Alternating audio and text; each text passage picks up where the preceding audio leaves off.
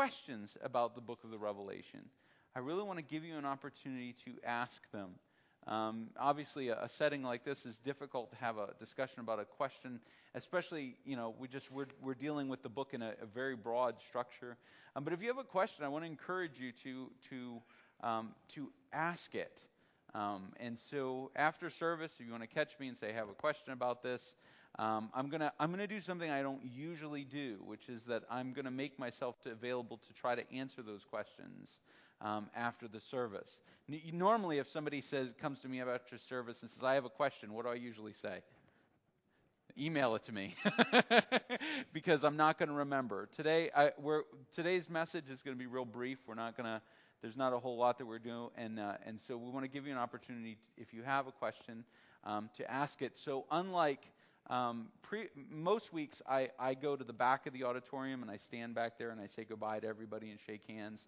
Um, this week, just shake one of the other elders' hands and tell them to pass pass it along um, to me.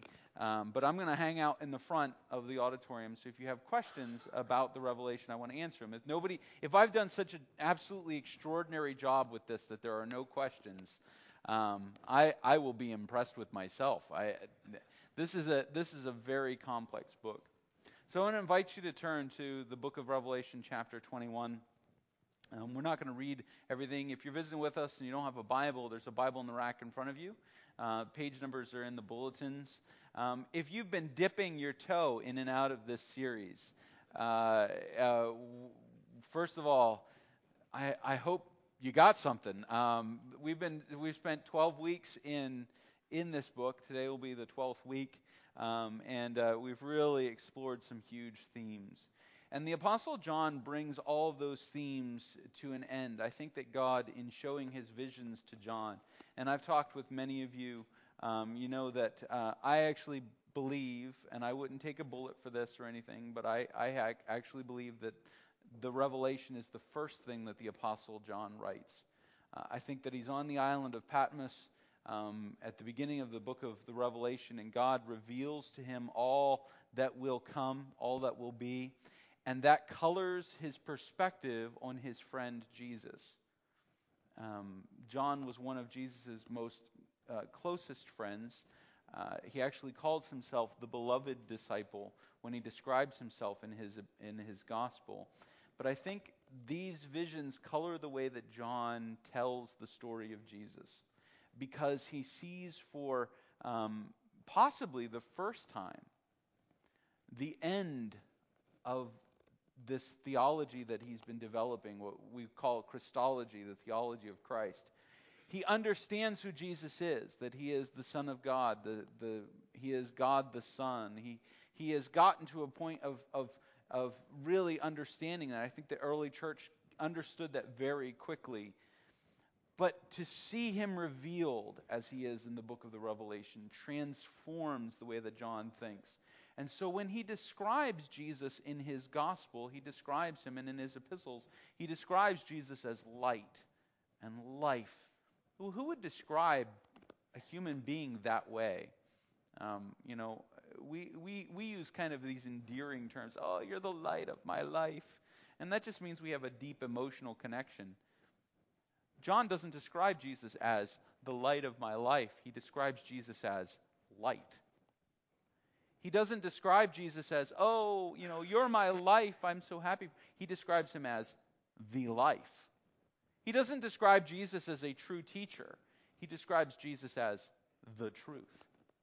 Right? So John has a transformational experience of Christ. And I, I think that that's the revelation. I could be completely wrong. I, I could get to the, to the eternal kingdom um, and John walk up to me and go, You misrepresented me. Um, it's very, very possible that that could happen, um, but uh, I think that that's the way that it works. And um, so the revelation culminates in the vision of the New Jerusalem in chapters 21 and 22. We have this idea um, that is that is born out of medieval Christianity um, that the eternal state, to be present with God, is to go somewhere, to escape, to get out. And the modern mind has really processed that. We have this, this concept in our modern mind that we, um, that we are above everything. We are separated from the rest of creation. We are somehow um, not participants. We observe the creation, um, but we have lost this sense of us being participants in the creation. And this has given birth to all kinds of craziness. Um, we, I'm not going to get into the whole ecological thing because I'll, I'll go off. But to John and in these revelations, we see something very different, something very extraordinary in his sense of what does it mean to be with God for all eternity, and how how it is described to John, and how John transfers that to his practical life when he writes his gospel and explains what it means to be a Christian. Remember that John is writing to the second and third generations of Christians. These are people that didn't walk with Jesus. They didn't know him. They didn't even live at the time that he lived. And so he has to he has to describe what it means to walk with Christ and to live as a Christian to people who have not never seen it physically. They've never engaged with it. John is the last, as near as we can tell, the last eyewitness of Jesus. And so he writes um, this vision down. God uses him, shows him this vision, and he writes it down. And we want to look at it this morning. I want to invite you to just pray with me for just a minute.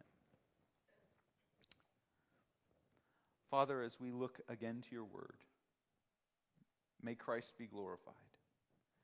May these written words be used to reveal to us Christ, the living word. And that in knowing him, we might know you.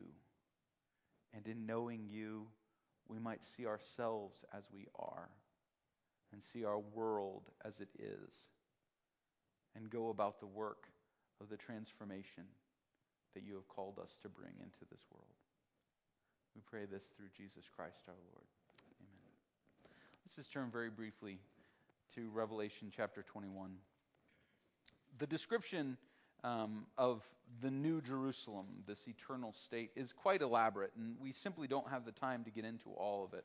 There's a river, and there's trees, and there's uh, pavements, and there's gates of pearl, single pearls that make up the gates. There's this gorgeous description, um, and people have asked me, you know, what does this symbolize? What do the golden streets symbolize? And I, I have this deeply profound sense that I believe that golden streets symbolize golden streets. Um, I have this this deeply profound sense that John is describing exactly what he saw. So when you read this, read it Occam's razor. Read it in the simplest possible way. Don't look for some kind of elaborate explanation. Um, Occam's razor, by the way, it means never seek a more complicated uh, answer to a question than is necessary. All right, um, and so so just read it as it is. All right? Read that description. Glory in it. It's beautiful. But in chapter 21 and verse 1, John says, I saw a new heaven and a new earth. Last week we talked about the destruction, um, how the old earth uh, passes away and is consumed in fire, um, and, uh, and the, the end comes. The first earth had passed away, the sea was no more. And I saw the holy city, New Jerusalem, coming down out of heaven from God, prepared as a bride adorned for her husband. And all the descriptions that come later, you can pile those in there. But verse 3 is where I want to sit. I heard a loud voice from the throne saying, Behold, the dwelling place of God is with man. He will dwell with them, and they will be his people, and God himself will be with them as their God. And then in verse 5, he makes another statement Behold, I am making all things new. Now, every time in the Revelation, whenever an God or an angel says, Behold, right, you need to look at that because there's a, a specific moment that's happening there. And there's a pairing here. All right, remember the rule of twos. Anytime you see two things kind of close together, you need to recognize that those two things are connected. So we have two beholds here. We have behold, the dwelling place of God is with man, and behold, I am making all things new. And those two things are tied together. Those two ideas are tied together. I want to share with you just a, a couple of reflections on this, these statements that hopefully tie up the book of Revelation for you. We have talked repeatedly how the book of the Revelation is about has two themes, the exaltation of Christ and the encouragement of the church. And here we have a statement. He says, Behold, the dwelling place of God is with man. Now, the Greek word skene, um, which, is, which is the word that's translated here, dwelling place, um, is, is an interesting word. There's a Greek word for house, oikos. There's a, a Greek word for uh, temple, hieros. There's, there's, um, there, there are words for uh, these kinds of things. But this word is very unique. It's an unusual word. John is uh, the one who uses this word and the verb of it, skinao. Um, he, he's the one who uses it almost predominantly. And when I when I went and started digging around in some other literature to find out how this is used in Greek, I discovered a very interesting thing about it. This is the description of um, it's the description of the place where life happens. Now, today in our modern homes, we have all of these different rooms, right? We have we have the kitchen, we have the dining room, we have the bedrooms, and we have the this and we have the that, and and and there are all these different spaces, and you know, the bigger the house, the more dusting there is to do, and um, you know, and all this. This this word, this idea, it, it comes from the idea of the place where life happens. Now, for every family, there is a different place that life happens. Uh, for some families, you know, the CrossFit families, life happens in the basement gym. They get together and they work out and sweat, and this is great. Um, for some families, it's the music room or the game room, or, or for some folks, and I, I'd, I'd guess the vast majority of people probably, the time you spend most of the time living together as a family, actual life happening, is probably around the kitchen table. Right? That's where all of the various spheres of your world collide. Right? Um, because the kitchen table, hopefully, prayerfully, there are no there are no iPhones beeping and going off. There's no um, there's nobody off talking to their girlfriend instead of mingling with the family. Um, everybody comes to the kitchen table or the dining room table and you sit and you eat. Now, if they're teenagers, odds are they it, sit and eat in solemn silence. If they're if they're three or four years old, they eat while bouncing. All right, the whole time. There's no way to get them. You're just kind of timing the spoon um, and hope you don't poke out an eye. Um, if it's if it's mom and dad, they're they're they're eating, you know, kind of bleary-eyed, trying to shift from work to um, to home life, and what do we have to do? And but this is our place where life happens. For some families, it's the living room. I mean, if you grew up in the 50s and the 60s, the place that life happened, in fact, most families in those days didn't eat at the dining room table because they had invented this thing called the TV dinner, and everybody ate in front of the television. That was where life happened. This is the idea of this word it is that place in your living space where life happens, where living happens, that active space not that part of the house that nobody ever goes into because no matter how hard you try, you can never keep it clean, and so you just kind of pretend like it doesn't exist. You know that that part of the house. Um, you know, no, no, no, that, that room is not for guests. Um, you know, or uh, uh, we had when I was growing up, we had my mom's sewing closet, um, which was this tiny space that I believe at some point there was a sewing machine in it. Um, at one point, but I am not making this up, and you could check with my sisters if you really want to. This room was so packed solid of stuff that you had to elbow the door open, reach in, and start pulling things out in order to be able to actually access this room. Um, it was just stuffed solid with stuff. You all have that closet, right? Where is it? Where is the ibuprofen? Oh, I think it's in the hallway closet. Oh, please don't let me open that. Don't make me open the hallway closet. Things are going to fall. It's like Schrodinger's cat. I don't know whether things are going to fall on me or if they have already fallen, but I'm leaving it alone. That's an intellectual. You can look up Schrodinger's cat later. Um, but this is this idea of this living space, this shared space, not some inactive space, not some empty space, but that active living space. You empty nesters know the difference between the living, active space and the space that's the hollow that's left when all of those living, acting children are gone. Right?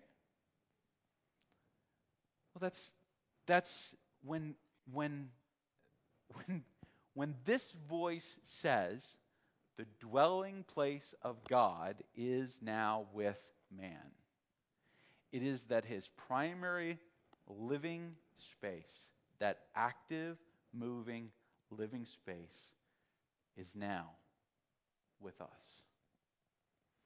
That no longer would the church or the believers in this description, no longer do they have to think of God as this great distant being that we appeal to, but rather he will be not simply manifest, but present.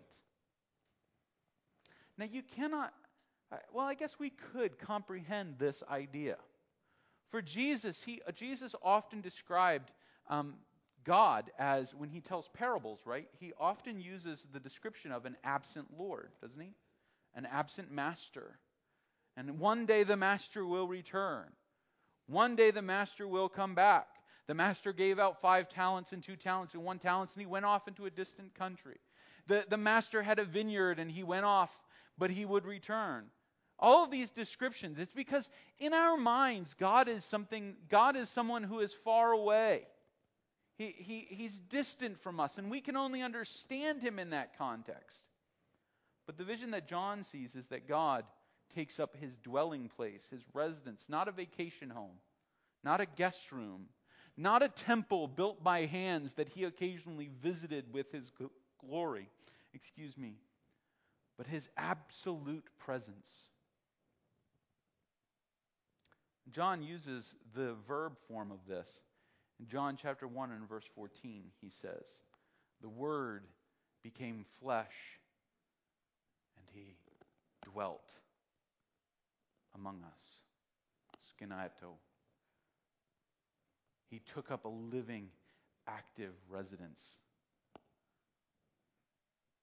See, when we look at what will be, we must recognize that what will be is simply the culmination of what is already here. Christ is already at work in his church. And when I describe the church as the new Jerusalem erupting from the ashes of fallen Babylon, I am not saying that one day, somewhere along the line, something glorious and wonderful will happen in creation, but rather that in Christ, something glorious has already begun to happen in creation. The new Jerusalem already is erupting, it already is emerging, and you and I are the dwelling place of God.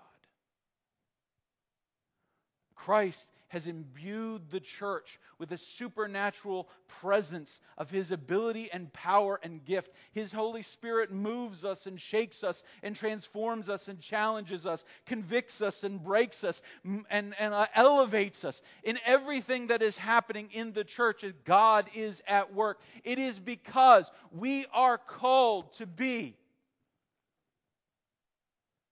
the living place of an active God. You say, well, it's hard to be the people of God in the midst of fallen Babylon. Of course it is. The ashes still smolder. Babylon is not yet fallen. It struggles and holds.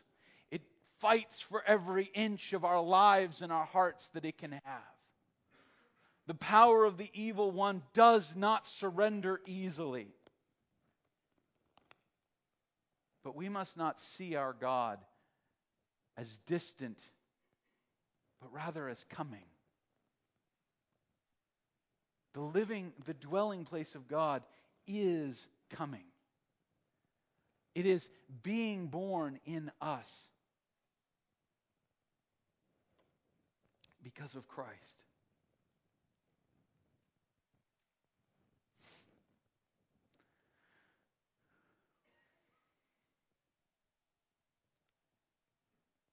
the encouragement of the church that emerges out of the book of the Revelation is not a one day everything will be all right. One day God will fix all of the problems. One day, someday. It is a reality of the work of God moving toward an inevitable, sovereignly guided moment his presence. See, the distance between God and creation that we experience now is His choice. It is His gracious compassion upon us, sinners, that He is not present, living and acting amongst us. Because the scriptures say that He is He, he cannot tolerate our trespasses and sins. And so he chose. And this, this blows my mind and it's something to think about, but God chose to separate himself from creation to give that creation every possible opportunity to seek him. Because when he takes up residence, no righteousness can endure. When he takes up his dwelling place on earth, there will no longer be any space There will be no longer any hidden spots. There will be no longer any dark crevices of our mind that we might lock off against from. He, he will not tolerate it. It will all go. And all that will be left is our righteousness in Christ.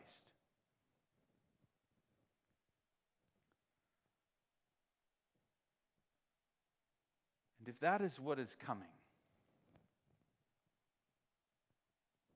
then I guess we have a responsibility and privilege and honor to strive to live as if it is already here. See, that's what holiness is. Holiness is I'm is not I do good things so that God will be happy with me. Holiness is knowing that I live and breathe because God, the Word, took up flesh and lived among us and we are moving toward a presence and God in his living space with us. And so we purge out the sin and the darkness in our hearts and our minds, not because that is something we're supposed to do, obligated to do, responsible to do, guilty to do, but rather as we are drawn into the presence of our God, we recognize that those things have no place in his living place and we are his people. And so we lay those things down to be with him.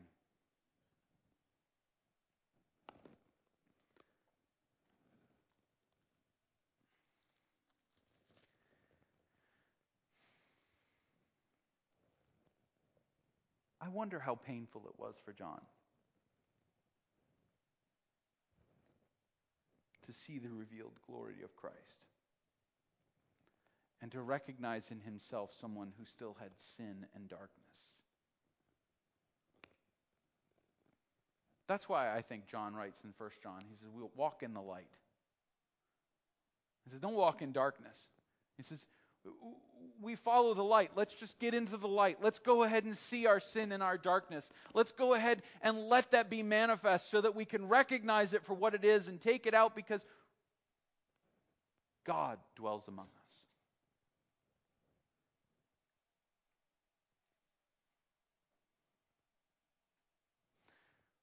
When John closes his letter, the Revelation, he hears one last voice. Revelation chapter 22 and verse 20. He who testifies these things says, Surely I am coming soon. And look at what John says Amen. Come, Lord Jesus.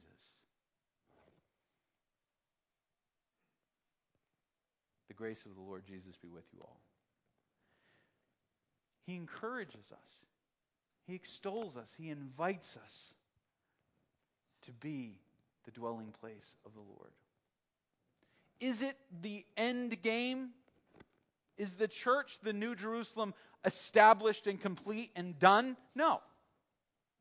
We are not. We are broken and we are sinful and we are shattered and we don't always honor Christ the way that we should. We don't always see things the way that He calls us to see them. We don't always do the right thing. We often do the wrong thing. We often have good intentions but bad actions. We are fallen and broken and corrupted, and yet in His grace, we, He transforms us. And who He is and His dwelling place and His, um, his active work in our world is still manifest in us, working inexcurably, in, in, excur, in a lot. Toward the end. Toward the end. Now, all of that, I offer you this one question Do you live your life as if it is moving toward the New Jerusalem? Is your life moving toward the glory of God? Are your actions moving toward? Or are we static or distracted? Is this a reality for us? Or is it something distant and nebulous and abstract? Well, the Revelation, that book we never get to because by the time we get to that part of the Bible, we're already bored reading. Or is this a reality for us that we are moving forward toward the New Jerusalem, stumbling and bumbling our way toward the, the inevitable, undeniable coming of the Lord. You say, what does that mean? I'll leave that to you to process and to mill about and to think about. But it is coming. Nothing on earth can stop the sovereignty of God. There is no power that can delay for a moment his time frame, his schedule, his plan. And what is happening now, it has shadows in the past, and it may happen again, but there is always an until. There is an end. It is coming. It is unavoidable. It is unstoppable. It is unchangeable. And we are invited on the journey toward the New Jerusalem. I know I throw a lot out to you this morning. Would you join me in prayer? Father, as we conclude this book and bring to an end, Lord, I pray that we would be encouraged that our path leads to your praise and your glory. That we would invite others into the walk, the journey, the road that leads to the New Jerusalem. That this would be a reality to us, not just something that happens somewhere along the line, but that we know we are moving with your plan and your way for all of creation.